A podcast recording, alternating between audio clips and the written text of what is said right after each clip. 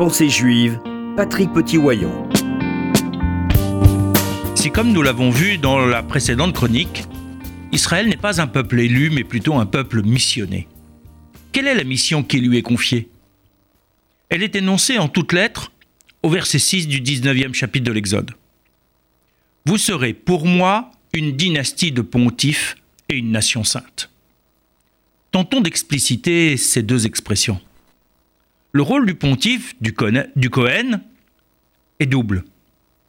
Il est le représentant de Dieu sur terre, en étant le gardien de l'authenticité de la Torah et le transmetteur du texte au plus grand nombre. La Torah est en effet le vecteur essentiel de la relation entre Dieu et l'homme, et vice-versa. La préservation de ce lien est donc essentielle. D'un autre côté, le Cohen est le représentant du peuple juif auprès de Dieu, comme cela apparaît clairement le jour de Kippour pour l'obtention du pardon pour tous. Chacun prie pour soi et lui prie en plus pour la communauté tout entière. Si l'on transpose cette première partie de mission au niveau universel, Israël joue le rôle de Cohen pour l'ensemble des nations de la terre. Il est le gardien de la parole de Dieu adressée à l'ensemble de l'humanité. Et il prie pour l'ensemble des 70 nations, comme on le voit durant la fête de Soukhot par le sacrifice des 70 euros. La deuxième partie de la mission énoncée, habituellement, une nation sainte, devrait plutôt se lire une nation consacrée, qui est plus proche des termes hébraïques.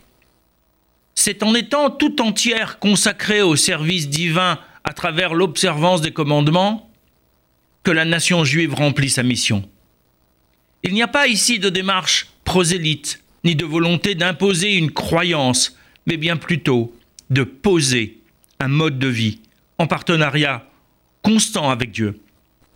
Car vivre en homme tout en invitant le Créateur dans son quotidien, c'est possible, à condition d'adapter son comportement à cette exigence. Par sa fidélité à la lettre et à l'esprit de la Torah, le Juif remplit la mission qui lui a été confiée depuis la révélation au Sinaï. Bien sûr, il n'y a pas qu'une seule façon d'investir cette mission. Chacun le fait avec sa pensée et son engagement.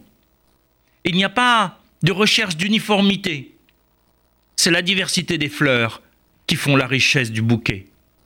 La seule exigence, c'est de savoir et de comprendre qu'on fait partie du bouquet, aux couleurs, aux formes et aux parfums multiples.